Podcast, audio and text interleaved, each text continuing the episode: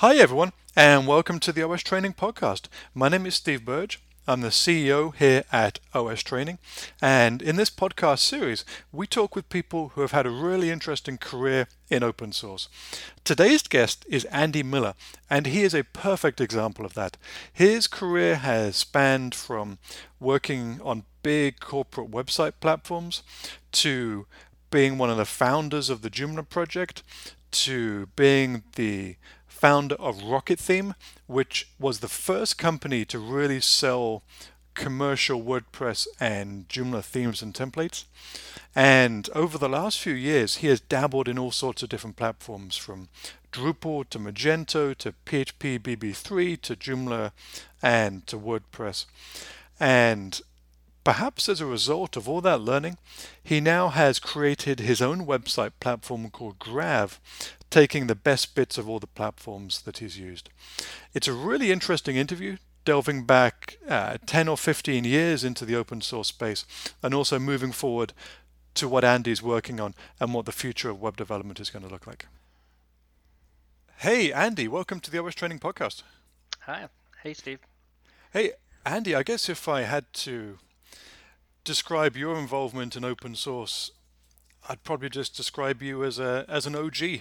You've been around open source for for a long time now, right? You're um you've one of the original founders of Joomla. You're one of the founders of the Grav project now. Um, mm-hmm, mm-hmm. Yeah, it's been a quite a few years. It, it, it's kind of weird when you when you s- sort of step back and think about it because it's not something that that you do on a day-to-day basis. But yeah, I guess I have been around for, for quite a while, probably 10 plus years. Well, okay, you you confuse me a little bit. You are a, a British guy, and you went to college in Florida, and you live in Colorado. Uh, how does that all work out? Well, I like to travel.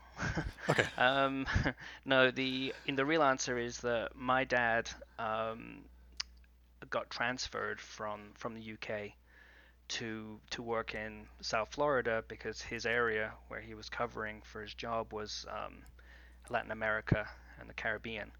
So he just sort of picked up the family uh, when I was 15, and um, we just all moved to South Florida. So that was you know quite a transition coming from uh, from the UK, but um, you know the, the the whole family just has stayed here. You know, my sister's still in Florida, so my parents. Um, and I've, you know, I'm now a, a U.S. Uh, citizen as well as a as a uh, UK citizen. So I have the dual citizenship, which is which is nice. Um, but I live here in the states, and um, you know, I wouldn't really want to live too many other places, um, except for maybe in the UK again because I do miss it. well, we've talked to a few people on this podcast that have started off in really different careers. Some of them have been uh, airline pilots, some of them have been nurses and had all sorts of other careers. But you've always struck me as someone that's been a 100% tech head. You, um, big Formula One fan, uh, yeah. big Apple fan. Um, you went to college and did a computer science degree. Yeah, um, I've been, you know, involved in uh, computers since I was in England. Actually, um, probably 11 years old. Um, a ZX81 was my first computer, and um, after that, I had a BBC Micro, which is a very English computer. I don't know if you know. Oh, they had um, um, uh, a really popular game of cricket, of all things, on it, right? Um, and I never had the cricket game, but I had um, a lot of those um, adventure games. Um, things like um, oh, Wolf Lore, I think it was called, or something. I'm trying to remember the names of them now. Little text adventure games. No, they were graphics, but they were very poor, uh, poor graphics. I I remember I had one called Frak, which was like this caveman with a yo-yo. That was pretty fun. You had to put a cassette in there. Oh yeah, yeah. Like I didn't have a disc until um, until my first PC, which was a Tandy, Tandy 1000. But um, yeah, so I've been doing you know programming and playing with computer since um, as far back as I can remember, really. Um, and I've always been. I wasn't sure that it would be my career. I'd actually planned on doing architecture originally. Um, I was pretty good at that because I am sort of technical and like to draw straight lines and things like that. You know, there's probably quite a lot of skill overlap between architecture and um, and what you're doing now. You need kind of the big picture idea of how things are going to fit together. You need a, mm. an artistic mindset allied yeah. to a technical mindset. Yeah, that's kind of where the whole um, you know theming thing came from. That was that was the part that I was always drawn to was was the UI and the melding of of um, of the front end and the back end. So I've always been a developer with an eye for design. Um, I wouldn't call myself a designer per se, but um, I do know what what looks good, and um, you know, so I I was always doing, um, you know, if I was uh, to write like a like a little computer game, I would always focus on the graphics first because I really wanted it to look good, and then you know the programming uh, would come kind of behind that. And I've always sort of done that um, through college when I was doing projects. I always focused a lot on the UI aspects as well as the code parts. And um, I know that was always kind of fascinating to me. So you've owned your own businesses and started your own projects, but immediately after college, you went to work for uh, Hewlett Packard. No, I actually went to work for Exxon.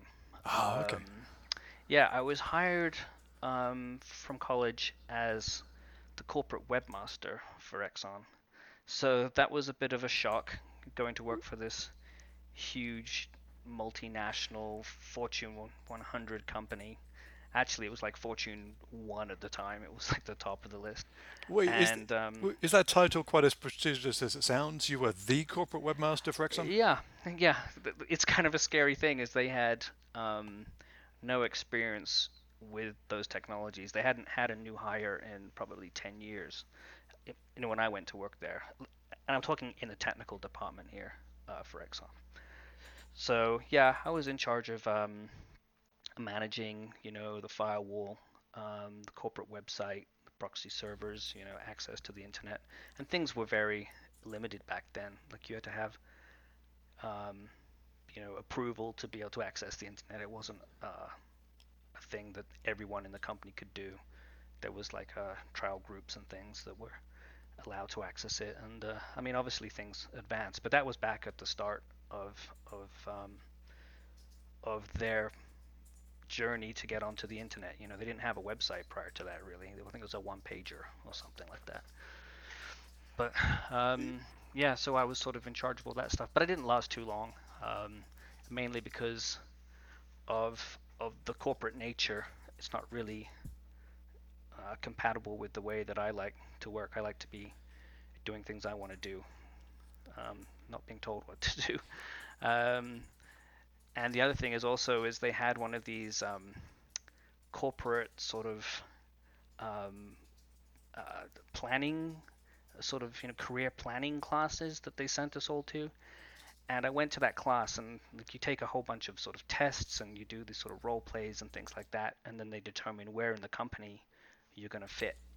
And basically, I came out so far on the right hand side technical that they basically said we don't have a position for you at this company except for this one guy that's the technical sort of um, um, you know the, person that they refer to for any kind of technical questions and there's only one person in the company and he's in that job already so I basically was like well I'm not going to sit around here until he retires. So I, I basically left at that point and went to work at some startup companies. Wow, so Exxon really, really didn't care about their website at all. They thought it was enough for one person to be in charge, and we have a second technical person capable of looking after the website. Well, they really we didn't know at the time, you know, ab- about the importance of a website. You know, it was really just a, a, a, like a purely just a marketing exercise. Um, and it was it was a team of people, but I was sort of the, the technical person. Um, and then there was a design company that I used to go and talk to, and it was mainly, you know, JPEGs and, and things. There wasn't even a whole lot of content. It was more just kind of a, a visual thing. So, how did you end up getting off this corporate career path and into open source? Well, it was kind of a long path. Um, after Exxon, I worked for some startup companies, um, doing you know web development, obviously. Um, that primarily at that time it was Java based. I had done my my my senior project at um, a university um, in Java back when it was brand new. Um, there was no documentation, so I'd been around uh, Java since the start of the of the language. Um, so I was mainly doing Java work, and that led to some open source projects um, that you know we were using, like struts. Um, you know, back that was that was uh, a pretty neat uh, framework for Java development, and um, so I was exposed to it that way, um, and you know just a just a different um, companies and uh, projects. We were using uh, uh, different open source projects, and you know I just got sort of fam- familiar with them, and then um, at some point I was uh, developing themes for PHP, um, CMS, PH, uh, PostNuke, and um, PHP Nuke, which were early predecessors to to the modern CMSs that that you know, we use today. But I was doing themes and you know, releasing those as as as open source themes. So that was my first foray into theming too, and that's eventually how I found Mambo because I was looking for a, for a, a, a, better CMS platform than PostNuke, which which worked fine, but it was just so inconsistent with all the different plugins and and things. It was just kind of a mess. And then um, you know I came across Mambo and it was m- much more unified in in how it looked, and it looked much more professional than all the other platforms at the time. And I just started creating themes for that. Yeah, you you not only designed themes, but if my memory serves correctly, you were heavily involved in some of the user interfaces, creating some of the admin designs for early versions of Mambo and then what became Joomla. Yeah, um, I kind of joined the Mambo team uh, working on on uh, the admin, just polishing it really, because it already had a pretty decent admin at the time, but it it just needed some some polish and some sort of you know modernization. Um, so that's sort of how I started on, on on the Mambo team, and then when that um, you know we forked off and did Joomla, um, I took on more. I was doing like I designed the um, you know the original uh, Joomla websites, which were actually um, based on existing themes that I had, and I just sort of modified them because we needed stuff quickly at that time. I did the themes for things like um, like the forum, uh, which was sort of new to me because that was at the time I think in SMF. Um, oh, that was uh, Simple Machines forum. Yeah, for... Simple Machines. Um, so I did the theme for that. I was doing themes for the Forge, for the original Forge that that Joomla used to use. Um, and I was doing all kinds of stuff. Um, you know, working with the with the logo and the mark and the um, and the branding. Uh, doing you know uh, creating stuff for conferences. You know, banners, all kinds of stuff like that. Um, You're pretty prolific for someone that claims not to be a designer. Yeah, well, you know, I like to dabble. um, yeah, I was doing a lot of that stuff, but you know, I I was doing it because um, you know we needed the help and and there was no one else, I guess. But uh, you know, I definitely would you know you, you, know bow my head to a talented um, a designer and let them take over for sure. Um, but I was doing what I could. So you were heavily involved in the in the Mambo core, and then that became the Joomla core. Tell me about the origins of Rocket Theme. If I remember right, you started a a, a site by a similar name. Was it Mambo Dev? Yeah, it was um, originally um, a, just a sort of a company that I started to do um, sort of custom work for people. You know, people that needed a custom theme. So I started a Mambo Dev doing sort of custom themes and it got to the point where I was sort of rehashing a lot of themes, uh, and I was like, this is a lot of work, and I actually had a full time job at the time, and this was totally on the side, you know, when I came home from work. Um, and I was like, instead of me doing these custom themes every time, and why don't I just create some themes and sell them? Um, so, you know, Mambo Dev started as the first um, theme company, and I was just doing a simple sort of PayPal payment system, and it was really rudimentary. Um, and then the whole sort of Joomla thing happened, and I was like, well, I can't go around with a Mambo Dev as a company name. It doesn't make any sense now with Joomla. So I said I'm going to pick a name that's um, ag- you know agnostic to the to the platform in case the name changes again. So um, I just went with Rocket Theme, and that basically was a continuation of the Mambo Dev Club. It just rebranded under Rocket Theme, and it just kind of grew from there. Um, and it got to the point where I was spending so much time on on uh, Rocket Theme, you know, just maintaining it, developing themes, supporting, that I I had to quit my my day job, which at that time was uh, Hewlett Packard, which um, which I enjoyed, but it just wasn't really what I wanted to do long term.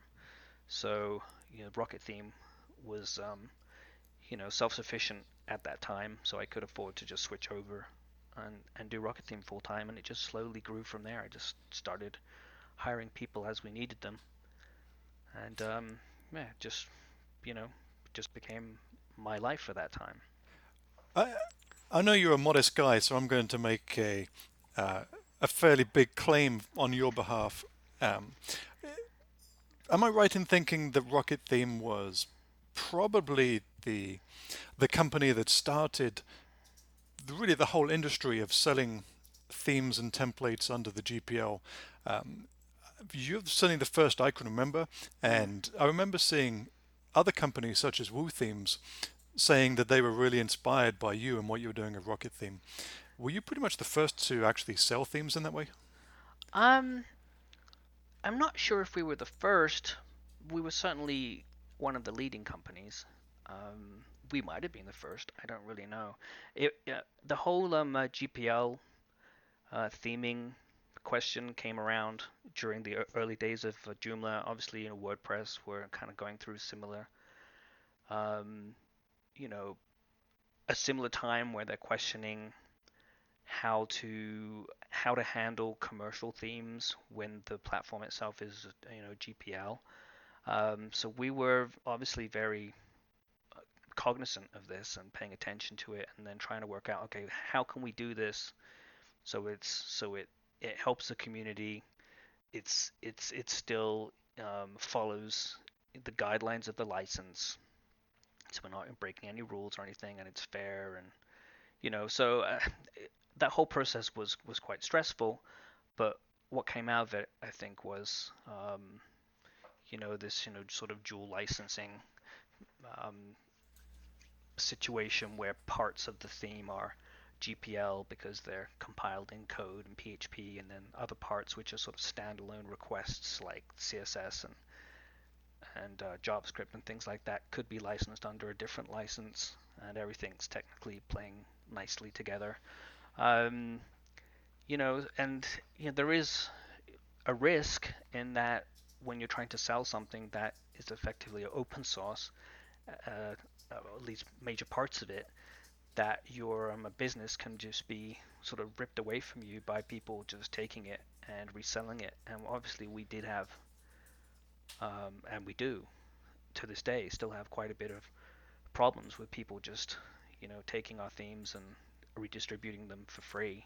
Um, obviously, we get, you know, nothing back for those. Uh, you, you just have to trust people that, you know, that there will be enough people that are honest and will pay for for the work um, to like enable the the company to to survive. Um, and for the most part, that's that's worked out, and I think other companies, um, you know, there's certainly been some um, very public, uh, I don't know, discussions, spats, disputes, or whatever, in the WordPress community, especially. Um, some some very uh, well publicized kind of um, you know f- falling outs between major theme companies and and the and the com- and, and and the core of the actual project that they're developing themes for. Um, that never really happened too much in the Joomla world, um, but it certainly did happen in the WordPress world. Um, yeah, from what I remember, you were you were very heavily involved in those dis- uh, discussions about how to implement the GPL because you were really the leading edge in terms of well, there certainly was. Yeah, I mean, there certainly was. You know, like you know, you know that sort of aspect where we wanted to make sure that Joomla and its community of third-party uh, developers um, continued t- to thrive together because one of the of the reasons why Joomla was so successful, especially in its early days, uh, was there was a thriving community of uh, of uh, developers um, and commercial developers at that because you can't have a you know have an open source project that's that's that's going to survive long term unless there are other companies around that are going to provide services that the open source project itself cannot provide. Um, you know, development services um, in some form or another. You know, the actual you know more advanced plugins that, that require a lot of development time or or themes or even just custom work. Um, so companies sort of have to be able to survive around the project itself. Um, yeah. And you know, we wanted to make sure that we didn't ostracize, uh, you know, the Joomla uh, developer community, and I think that that was obviously it's it's it's history of, you know, you can look back and you can see, you know, some of the of the problems that the Joomla project had with that, communicating that at the start, um, and and for a few years after after Joomla was was born, there was quite a bit of um, a dispute between commercial developers and the Joomla project, but not not you know aggressive, but there was confusion and, and some and some anger in places. Um, but overall, I, it it could have been a lot worse. Eh, and there was a lot of um, quite a bit of success around in the Joomla ecosystem when it first launched in, I guess, 2006, 2007, 2008.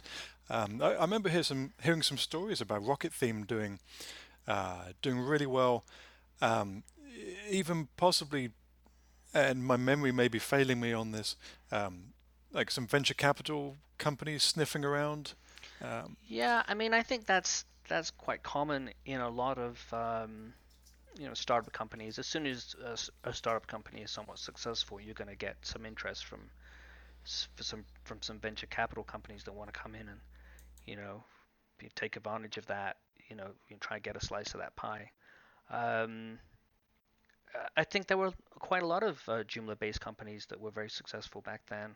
Um, you know, it, it it it it got to be very competitive, um, which I think was really good for Joomla and really good for the uh, for the end users because there was a lot of competition.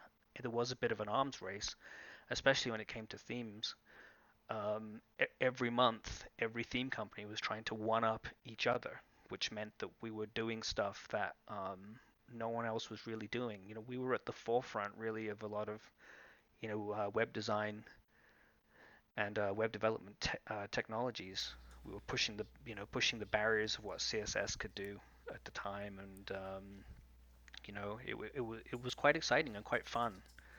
Um, you, you um, you were one of those companies that almost every time I looked for a new product, there'd be something fresh. There'd be a new, a new CSS implementation, some parallax. There'd be yeah. there's quite a lot of new CSS features that I probably saw for the first time in a Rocket. Theme design. Yeah, we were constantly on the lookout for you know like for new things, for fun things, for different ways of tackling things. Like I know that you know we were one of the first companies to really push a lot of the transparent kind of techniques. Um, you know, uh, back when when that was popular, or, or was starting to become popular, you know, we were doing CMS themes with transparency, which was not easy back then because transparency required layers and layers of like um, transparent PNGs, and there were a lot of side effects. This was back before we had the CSS that allowed you to do opacity and things like that.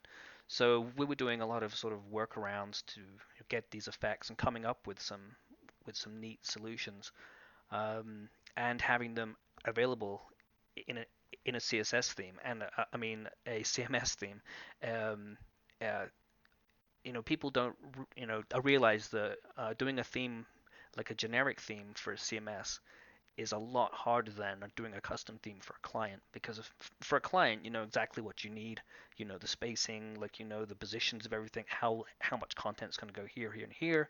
But for a cms theme for the kind of themes that we do um, they have to be adaptable and configurable and be able to be worked over in all you know different ways. And you know what happens if if if this particular um, you know module is not published then this has to still look good and all of these things, it, it just makes the whole thing much more complicated. And, um, you know, the more things you add, the more complexity, um, you know, just increases. So it got to the point where we were adding so much stuff to these themes that it was becoming unmanageable, which is sort of where the whole theming frameworks sort of sprung up from, because it just got to be too much work every month developing these things from from scratch effectively. So as um, as Rocket Theme developed, you did Joomla obviously, but then you started to add more platforms. You added WordPress, then yeah. Magento, then uh, Drupal, then mm-hmm. PHP BB3.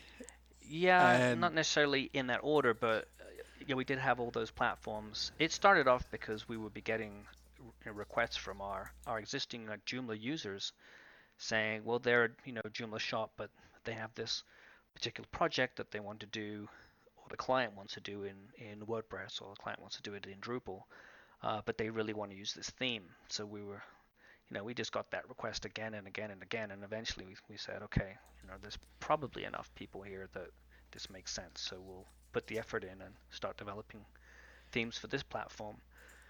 Um, so yeah, um, you know, we did you know, tr- you know, foray into into other platforms. Some didn't work out, like uh, Drupal, for example, really didn't work out. I think it's more a fact that the people that were using themes, it's a different sort of user group from from Joomla. Um, and most people that are doing custom sites for Drupal are sort of web shops, and they're used to doing their themes, you know, from scratch. So the market wasn't as large as in the Joomla community, where a lot of people are just users and they're developing their own sites. Um, that's not really the user group for for a Drupal, for example. Um, WordPress is more similar to a Joomla in in that way um, that there's a lot of a there's a lot more of a broader broader audience for themes, and um, obviously that still survives to this day. So so um, WordPress has has worked out for us where Drupal did not. So you've tried all sorts of different things, a whole bunch of different platforms, um, and you're mainly focused on uh, Joomla and WordPress today with the the known platforms, but you've also started to develop your own platform as well, right? Yeah. So this actually started about three years ago, and um, I was looking to do a blog for um, you know for myself, a personal blog, and um, I didn't really want to do it in Joomla or WordPress. I was looking for something much simpler, and so I was attracted to these uh, flat file CMSs and even um, um, static file generators. Um, but I was thinking that a flat file CMS would probably fit me better because I do like having the capability of doing you know dynamic functionality on the website and not just be it have it be purely static. Um, and I just started looking around, um, seeing what was out there, and there wasn't really a platform that fit the bill. You know, of having the capabilities that I wanted, being open source, having uh, a flexible license, um, having a community behind it, um, I, had a whole list of things that I wanted, and I just I thought for sure I'd be able to find it because there were tons of options, but just nothing really came close to checking all the boxes. So I thought, you know, how hard could this be? It's a static, you know, I mean, it's it's a it's a static file based CMS, um, I could just whip this up myself. So I sort of worked on a little pet project that I was, you know, I was sort of doing after work hours. And in about a week, I had a prototype uh, that would take Markdown files and render it through Twig and, you know, have some uh, YAML configuration. Um, and I thought, yeah, that wasn't too bad. That was pretty easy. Only took me a week. Um, and then I just sort of started, you know, building on top of it, and I just started realizing how much I had to go. you know, you know how much more stuff there was missing that I really wanted. So I just sort of kept on adding stuff to it, um, or creating plugins, because the whole sort of concept of uh, Grav at the beginning was to keep the core really minimal, and it's still that way uh, today. But um, you know, have it being extended by plugins, and just sort of built it and as I was extending it, and I was having some of the Rocket Theme guys, you know, chip in and help me out, and I was telling people about it, and uh, they were getting excited, and they were, you know, you know, when can I try a beta? When can I try a beta? So I sort of put my, you know, my focus into trying to get a Grav into a, a, a beta state, and um, and the word was just sort of getting out, and people were asking about it, and it just sort of got popular during that whole um, uh, beta phase, and and then we had a release, and it got picked up on like Product Hunt and um, you know some uh, uh, designer web news sites, and and the word just got out, and it just got popular. It was crazy. Um, so yeah, I've been mainly focusing on that the past two years, well, past three years really. Uh, putting a lot of time into that, supporting it. You know, I still you know go through the forums and the GitHub issues and and our Slack channel, and I'm very involved, um, as are the other guys that are, you know, core contributors. Um, yeah, it's a fun project. It reminds me of uh, Joomla back in in the early days. You know, the, there's a lot of excitement from people using it. Um, yeah, I remember talking with you maybe two or three years ago when you were mm. first into it, and um, you said you'd felt kind of burned out before Grav came along. That Grav had kind of given you a, a second burst of energy. Yeah, I mean it.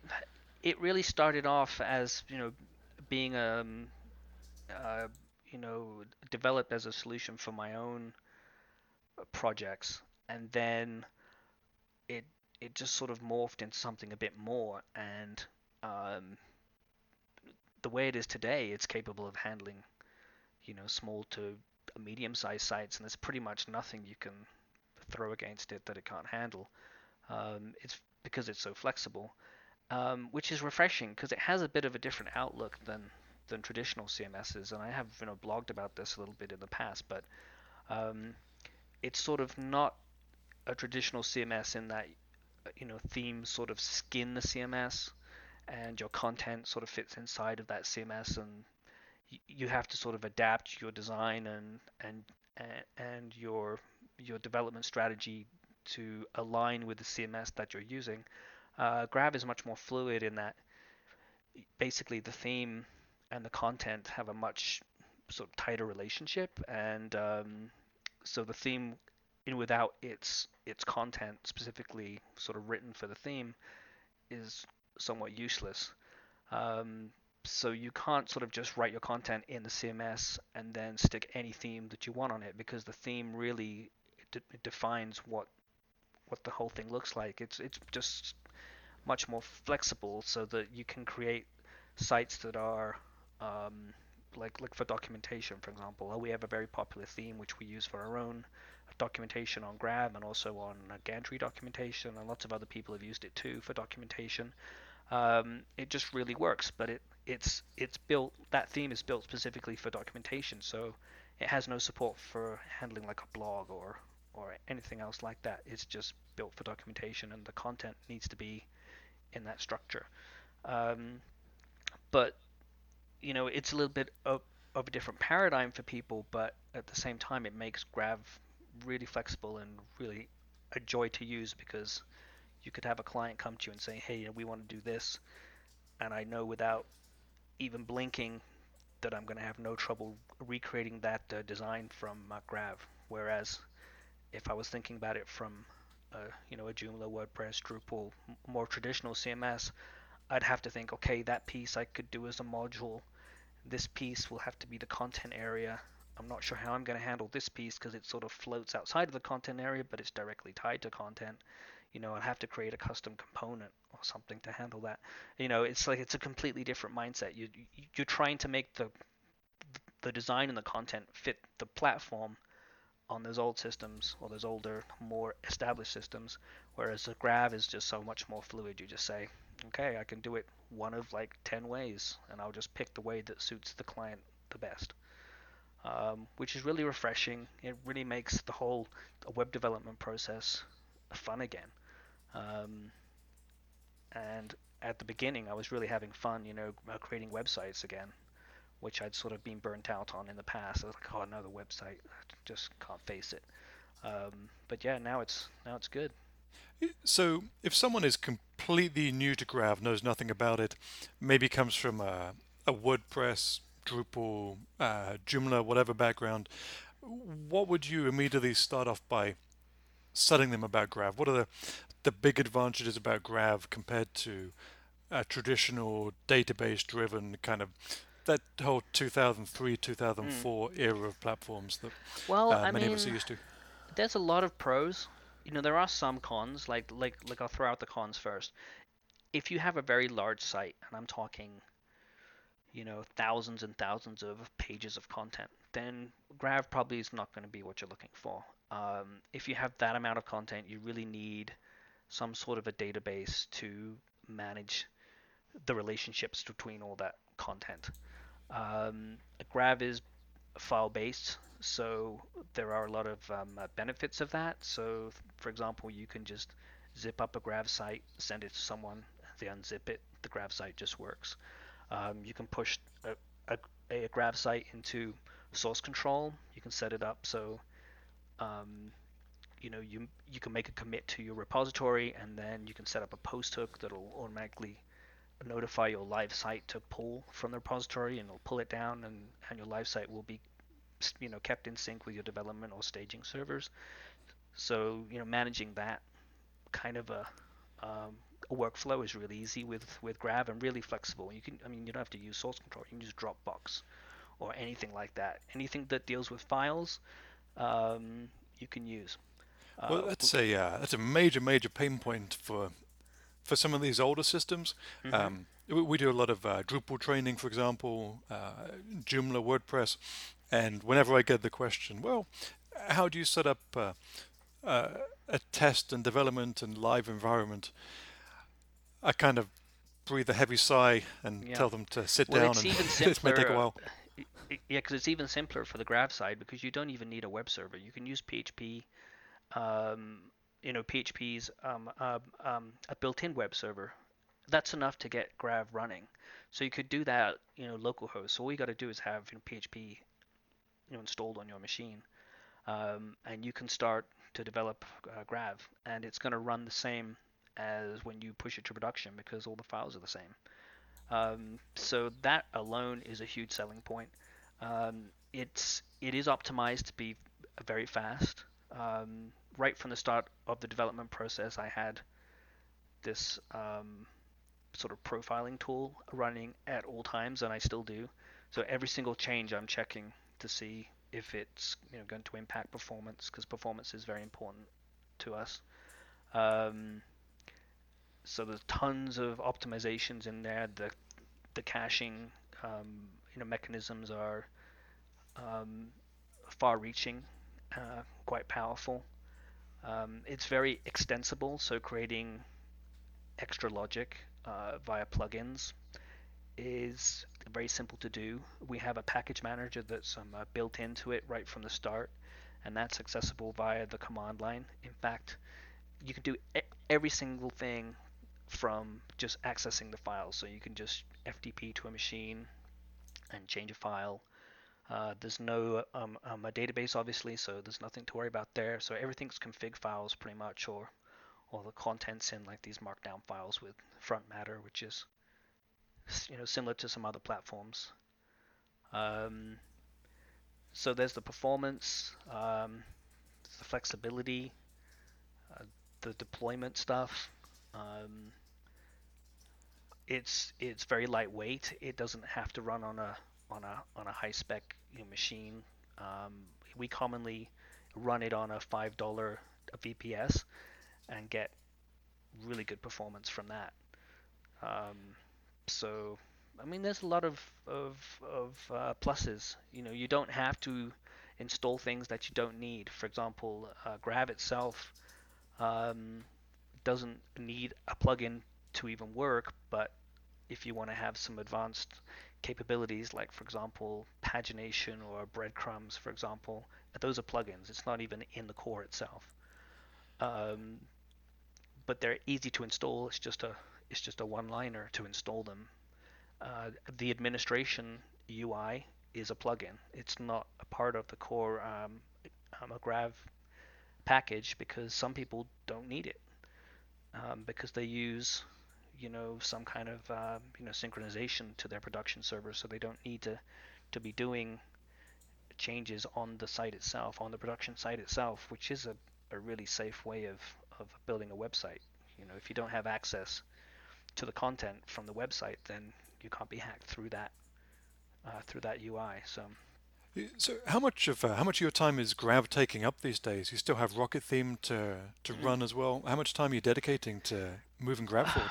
Um, we have um, it's a bit tricky because I have another company called Trilby Media, which is kind of the professional services arm for Grav. We do um, you know custom projects for clients. Uh, that helps you know fund the coffers for us to be able to work on Grav itself.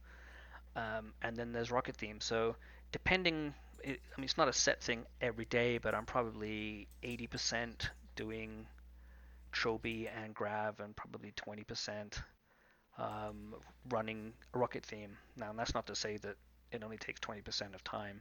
There is a team that is working on Rocket Theme full time, but it's probably only 20% of my time.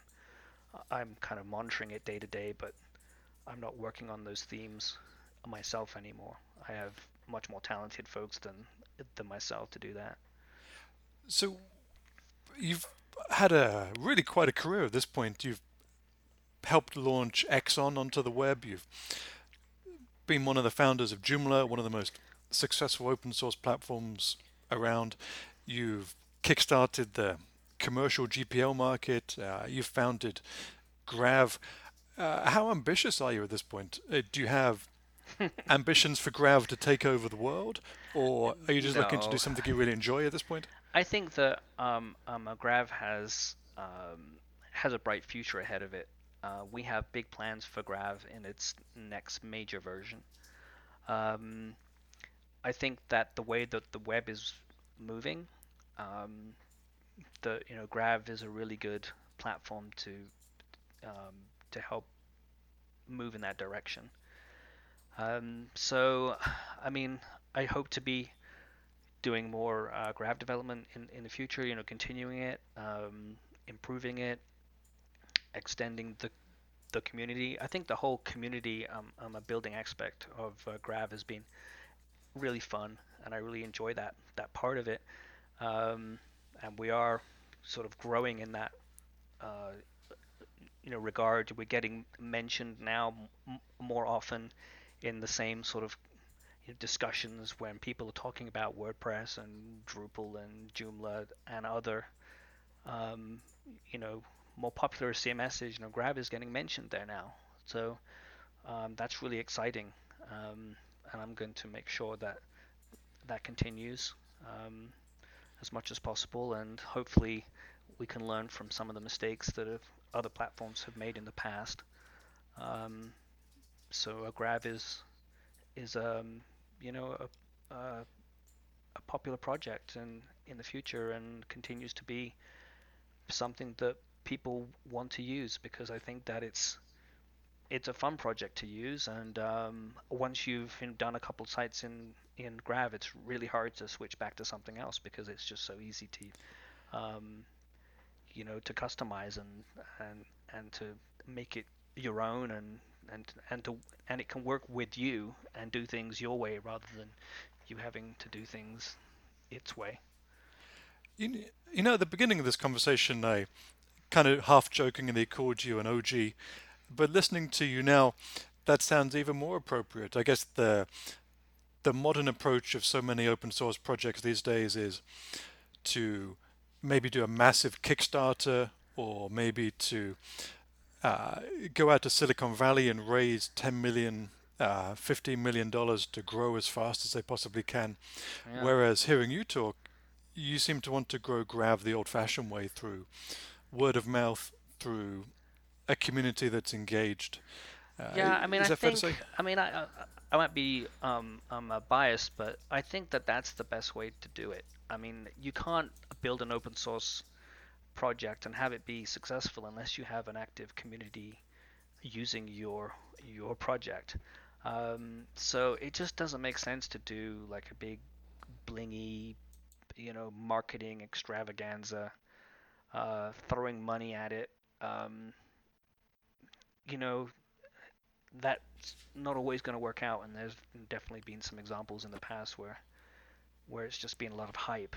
Um, I'd rather put my money where my mouth is and actually have something that people use and and the community grows because the product is good rather than the marketing is good. Um, and I think that you know that it it's it, it's a lot of hard work doing it that way because it's it's an organic process that requires you to put a lot of work in at the start, a lot of work to build a community, uh, but it's much more satisfying, and um, you know I think it's it's it, it's a it's a good way to build a solid um, a project that's healthy right across the board. You know, so it's got a healthy community of users, a healthy community of developers, and uh, a solid core um, of the project itself.